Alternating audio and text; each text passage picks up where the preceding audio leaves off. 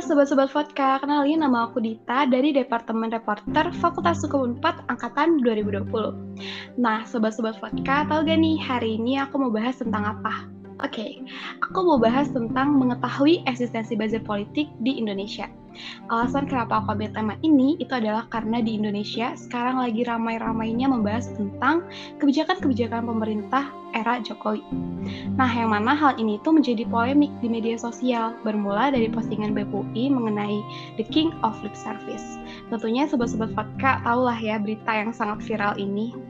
Isi dari postingan BMUI tersebut membahas mengenai janji-janji manis Presiden Jokowi yang ternyata di realitanya itu tidak selaras dengan yang dijanjikan.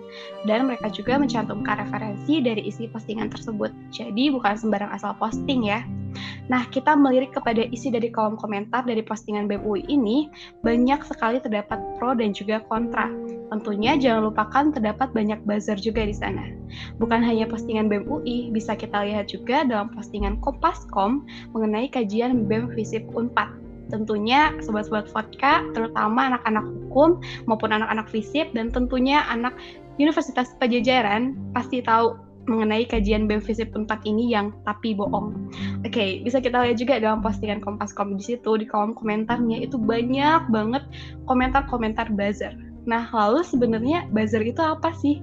Oke, okay, aku gak akan ngejelasin sendirian mengenai buzzer itu apa, buzzer itu kayak gimana. Karena aku hari ini temenin sama temen aku dari Departemen Kalitbang, Blitz Fakultas Hukum 4, Angkatan 2020, yaitu Nicholas Kevin. Yuk kita sapa dulu. Halo Nicholas Kevin. Perkenalan Halo, dulu. Halo semuanya. Kenalin nih, nama aku Nicholas Kevin. Aku biasa dipanggil Kevin Uh, aku sekarang itu mahasiswa Fakultas Hukum Unpad ya, yang sekarang juga lagi aktif nulis di Biro Kajian Blitz. Oke oke, halo Nicholas Kevin, gimana nih kabarnya? Baik banget nih Dita, kamu sendiri gimana nih kabarnya? Uh, tentunya baik. Oke, okay, sebelumnya aku mau nanya-nanya dulu nih. Uh, kamu kan sempat membuat kajian mengenai buzzer ya. Itu alasan kenapa aku ngundang kamu menjadi narasumber sekarang karena pengetahuan buzzer kamu mungkin lebih gitu dari aku. Nah, uh, sebenarnya asal mula kamu kepikiran buat nulis tentang buzzer itu apa sih? Boleh gak diceritain ke kita? Oke, boleh boleh. Jadi sebenarnya kalau isu buzzer itu udah dari lama ya ada Cuman yang bikin aku kepikiran buat nulis tentang buzzer kemarin itu sebenarnya karena postingan BEM UI itu dan BEM Unpad juga yang lagi rame banget komennya. Dan emang di komennya itu aku melihat banyak banget buzzernya di dalam komen tersebut Iya betul, berawal dari situ juga ya ternyata. Oke, okay. uh, eh, terus berdasarkan hasil kajian yang kemarin kamu bikin tuh, sebenarnya buzzer itu berawal dari mana sih? Dan sebenarnya pengertian dari buzzer itu apa? Takutnya ada nih sobat-sobat Fatka yang masih belum paham mengenai buzzer itu apa. Oke, sebenarnya sih kalau asal kata buzzer itu sendiri asalnya merupakan bahasa Inggris ya. Nah, hmm. artinya itu dalam bahasa Indonesia itu lonceng Nah, kenapa lonceng?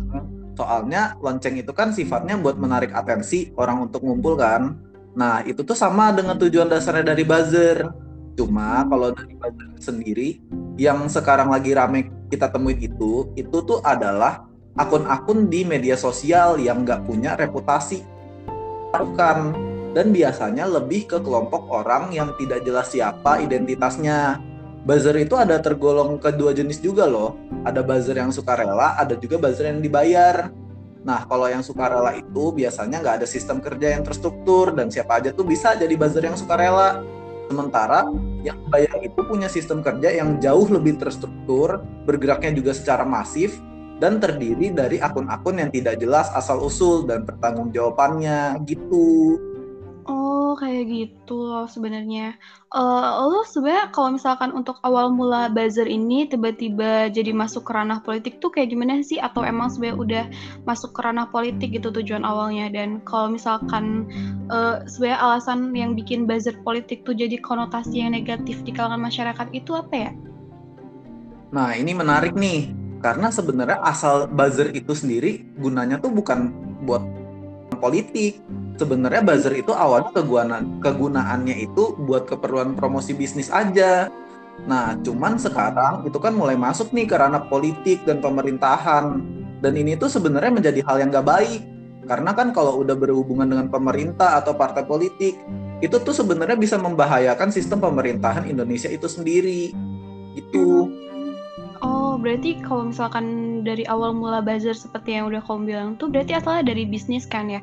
Kalau bisnis Iya. berarti itu kayak tujuan komersil gitu kan. Sebenarnya kalau misalkan kayak gitu berarti sistem kerjanya tuh sama nggak sih kayak buzzer politik? Nah, ini ini menarik nih. Sebenarnya kalau dari tujuan akhir, buzzer politik dan bisnis ini kan punya tujuan akhir yang sama gitu kan. Jadi mereka tuh tujuan akhirnya untuk mempromosikan produk mereka, tapi bedanya itu produk kalau dari buzzer bisnis itu berupa barang atau jasa aja. Sementara kalau politik itu produknya berupa partai atau perseorangan biar bisa menggayat suara lebih, lebih banyak. Yang paling terlihat itu dari sistem kerjanya buzzer bisnis itu cuma mempromosikan dengan memuji produknya. Karena kalau buzzer politik itu bisa mempromosikannya dengan sampai menyebar hate speech, hoax gitu. Oh, oke oke, aku paham. Berarti yang menjadi konotasi negatif dari buzzer politik tuh dari hate speech sama hoaxnya ini kali ya. Hmm, benar. Kalau misalkan kayak gitu, berarti sekarang tuh sebenarnya yang menjadi urgensi mengenai buzzer politik itu apa ya? Nah, masuk ke urgensi mungkin gue boleh paparin dulu kali ya beberapa hasil riset yang aku udah tulis di kajian buzzer itu juga. Jadi boleh. kemarin tuh aku nemuin berita waktu riset di mana media itu mewawancara seseorang bekerja sebagai buzzer politik. Gubernur DKI Jakarta tahun 2017. Dia tuh mengaku kerjanya di daerah Menteng. Orang itu diwajibin untuk punya 5 akun Twitter, akun Facebook, dan satu Lalu mereka tuh dipaksa untuk memposting ratusan postingan yang terdiri dari promosi buat paslon dan hoax untuk menjatuhkan paslon lawan itu sendiri. Gak berhenti sampai situ loh. Ternyata habis ngerjain hal tersebut gaji. Nah di gajinya tuh sampai 280 dolar dalam sebulan. Banyak Kan? banget ya. Gila. Nah, Iya, ah, siapa nolak juga kan? 280 dolar sebulan tuh gede loh. Lumayan banget tuh. Nah, selain Lanjut.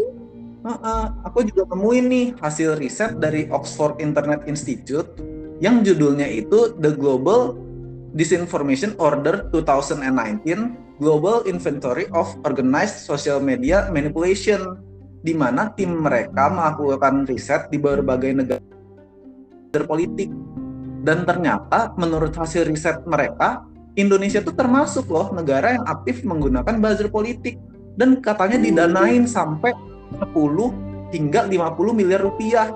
Dananya Wah. gede banget kan? Parah banget iya, iya. makanya itu, itu udah wah gede banget lah itu pokoknya dananya. Nah, dari bukti yang panjang lebar itu, aku tuh narik kesimpulan bahwa buzzer politik itu udah bisa menjadi urgensi karena impact-nya bisa mengganggu stabilitas demokrasi Indonesia di mana sumber informasi di negara kita itu paling besar kan salah satunya dari berita sosmed kan terbukti Iya. juga kalau misalkan aku atau Dita kan pasti kalau misalkan nyari berita kita pasti dari sosmed dong gitu. Betul, dari HP ataupun dari laptop. Nah jadi hal ini tuh bisa menyebabkan masyarakat kita mendapatkan informasi yang salah dan ujung-ujungnya mereka bisa kena adu domba itu Iya iya, bener juga. Tapi sumpah ya, aku masih kaget banget dananya tuh itu tuh bukan dana yang sedikit gitu sampai 50 miliar rupiah tuh kayak wow. Dana yang Iya, gede banget. aku kalau dapat 50 miliar 50 miliar rupiah mah udah foya-foya kali Iya, ya ampun. Gila. Eh, terus kan eh, udah nih dari yang pemaparan dari kajian kamu gila bagus banget. Eh, aku mau nanya nih, eh, kan banyak banget tuh komenan-komenan buzzer. Nah, menurut kamu itu perlu ditanggepin gak sih komenan kayak gitu? Boleh gak? Eh, sama kasih alasannya juga. Nah, ini juga menarik nih. Hmm. Kalau menurut aku pribadi, sebenarnya komenan buzzer itu ada yang nggak perlu ditanggepin, ada juga yang perlu ditanggepin ya. Yang nggak perlu ditanggepin itu misalkan kalau mereka eh, eh, memasarkannya kayak condong ke satu paslon tapi bukan hoax hanya dukungan itu kan kita nggak nggak usah komenin nggak apa-apa karena kan itu bisa aja itu hanya opinion gitu yeah, tapi yeah. yang perlu kita komenin itu di mana kalau misalkan buzzer itu terbukti menyebarkannya hoax berita bohong nah itu kita perlu kita mesti fight back dengan kita balas komen mereka dengan sumber eh, sumber-sumber yang lebih terpercaya tentang topik yang mereka bahas. Jadi masyarakat lain itu juga, juga kalau misalkan ngelihat komenan mereka bisa ngelihat juga balasan komenan dari kita. Jadi mereka nggak gampang percaya, masyarakat juga bisa teredukasi gitu.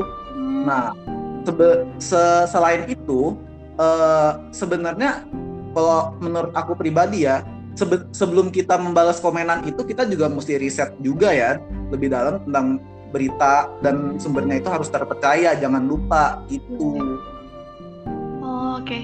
setuju setuju banget sih sama kamu. Soalnya emang kalau misalkan kita mau nanggepin komentar buzzer yang gak bener tuh uh, emang kita tuh harus riset dulu. Kita harus paham sama konteks apa yang bakal kita debatin gitu kan. Soalnya iya kita harus menguasai topik juga. Uh, jangan sampai kosong nyaring bunyinya gitu kan. Hmm, betul juga kalau misalkan yang kayak head speech yang apa yang menyebarkan hoax kayak gitu itu emang harusnya menurut aku emang ditanggepin gitu sih. Soalnya kayak masyarakat awam kan nggak tahu ya kadang ada aja gitu. Indonesia kan masih lumayan rendah gitu kan tingkat literasinya takutnya malah betul. Kita harus ngelurusin tuh hal-hal kayak begitu. Kan gak ada yang ngelurusin ntar mereka malah kayak oh gini nih oh gitu tuh. Nah, kan itu ya, kan kalau kena adu domba gitu kan Hmm, betul banget. Gila nih, pembicaraan kita udah lumayan panjang juga ya. Udah lebih dari 10 menit ternyata obrolan-obrolan kita. Oke, okay, uh, eh, mungkin terakhir nih, uh, aku mau nanya menurut kamu buzzer politik ini tuh mending ditiadakan atau lebih baik dibentuk regulasi khusus yang mengatur mengenai buzzer politik atau apakah ada saran gitu sebaiknya bagaimana agar buzzer politik ini tuh gak lagi jadi suatu hal yang negatif dan bahkan menjadi salah satu hal penting untuk menjaga kestabilan politik di Indonesia sekarang ini. Hmm, oke. Okay. Uh, eh, kalau menurut aku pribadi sih ya, uh, kayaknya dari buzzer politik itu nggak bisa ditemuin gak sih sisi baiknya sama sekali. Jadi kalau menurut aku sih sebaiknya pemerintah tuh harus bikin aturan ya untuk melarang buzzer-buzzer ini digunakan oleh pemerintah dan partai politik itu sendiri. Tuh juga usul ini udah sama persis kok sama yang disebutin Badan Intelijen Negara kemarin waktu ada wacana revisi UU ITE. Dan kalau misalkan kita mau bilang nih, oh buzzer itu keperluannya untuk promosi kebijakan pemerintah loh. Tapi buat apa gitu loh pakai buzzer-buzzer jelas? Kan pemerintah juga udah punya anggaran kok untuk promosi sosmed dan sewa influencer. Gede loh anggarannya sampai 1,16 triliun. Itu bukan dana yang kecil. Iya, ini lebih gede lagi gitu kan. Ini ya, yang uh, ini udah nyampe satu triliun gitu. Wow. Iya, gede banget kan anggarannya. Iya. Terus kayak mending kalau misalkan ini kan anggarannya 1,16 triliun tapi untuk pemasarannya tuh promosi sosial media sama sewa influencer tuh kan jelas gitu ya akunnya terus kayak akuntabilitasnya tuh uh, terpercaya gitu kalau misalkan iya, juga kan promosi mereka itu mau ke mana gitu kalau misalkan anonim kan enggak ya karena kayak akunnya aja gitu. siapa pelakunya gitu kan. Terus kalau misalkan terjadi suatu hal yang bikin krisis tuh uh, pihak kepolisian atau pihak penyelidikan tuh kan susah buat nyelidikinnya. Karena itu kan akun anonim gitu. Mana banyak banget ya. lagi apalagi tugasnya buat nyebar hate speech atau hoax itu kan sebenarnya salah satu hal yang cyber itu sendiri kan. Jadi kayak ya. lucu aja gitu masa polisi cyber nangkepin orang-orang yang dibayar sama pemerintah nggak nggak make sense aja gitu. Iya bener. Gila. Aduh buzzer buzzer buzzer. Iya, kacau nih. Jangan sampai deh oke. Okay. uh, eh, pokoknya udah nih kan udah tuh.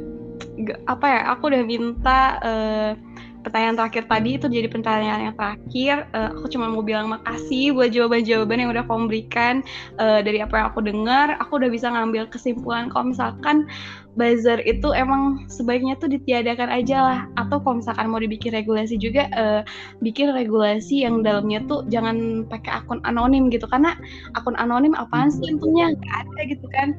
Terus yeah. Iya. uh, kita kasih sanksi juga tuh buat orang-orang yang mempersalahgunakannya gitu buat ya, harus banget tuh diusut sampai ke akarnya. Iya, benar-benar parah banget soalnya.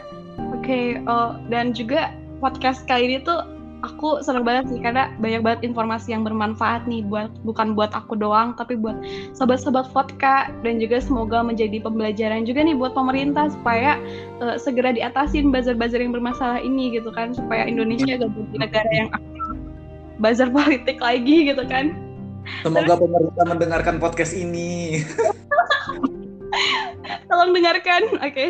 Uh, eh, mungkin ada closing statement dulu gitu buat podcast hari ini, kesan-pesan atau saran buat ke depannya. Oke, thank you banget nih Dita, gue udah diundang.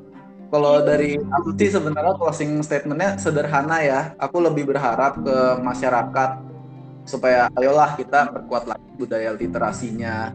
Betul. Itu ini dari sisi masyarakat ya. Kita harus membiasakan nih kalau misalnya ketemu komenan atau berita yang nggak jelas, kayak forwardan WhatsApp tuh rame banget kan ya, kita betul. harus dulu kebenarannya di sumber yang terpercaya supaya kita juga gak gampang percaya dan diadu domba sama hoax atau hate speech gitu sih dan uh, gak lupa juga nih buat pemerintah harus banget nih dibikin aturannya sesegera mungkin ya gitu ya. Dan iya ini ini tuh udah maksudnya udah urgensi banget lah gitu. Dan kalau misalkan adapun aturannya juga karena kan ya Kate Smith sama hoax gak bakal habis lah ya menurut iya. aku. Jadi ya dari masyarakat sendiri juga harus lebih teredukasi gitu sih betul betul oke okay. pokoknya uh, sekali lagi aku mau ucapin makasih banyak udah mau jadi hadir dan menjadi podcast yang berjudul melihat eksistensi buzzer politik di Indonesia semoga pengetahuan-pengetahuan sobat vodka itu tentang buzzer menjadi lebih luas dan juga uh, menjadi lebih paham mengenai buzzer itu kayak gimana. Oke, okay, sekian untuk podcast kali ini. Sampai bertemu lagi di episode selanjutnya. Goodbye, sobat-sobat vodka.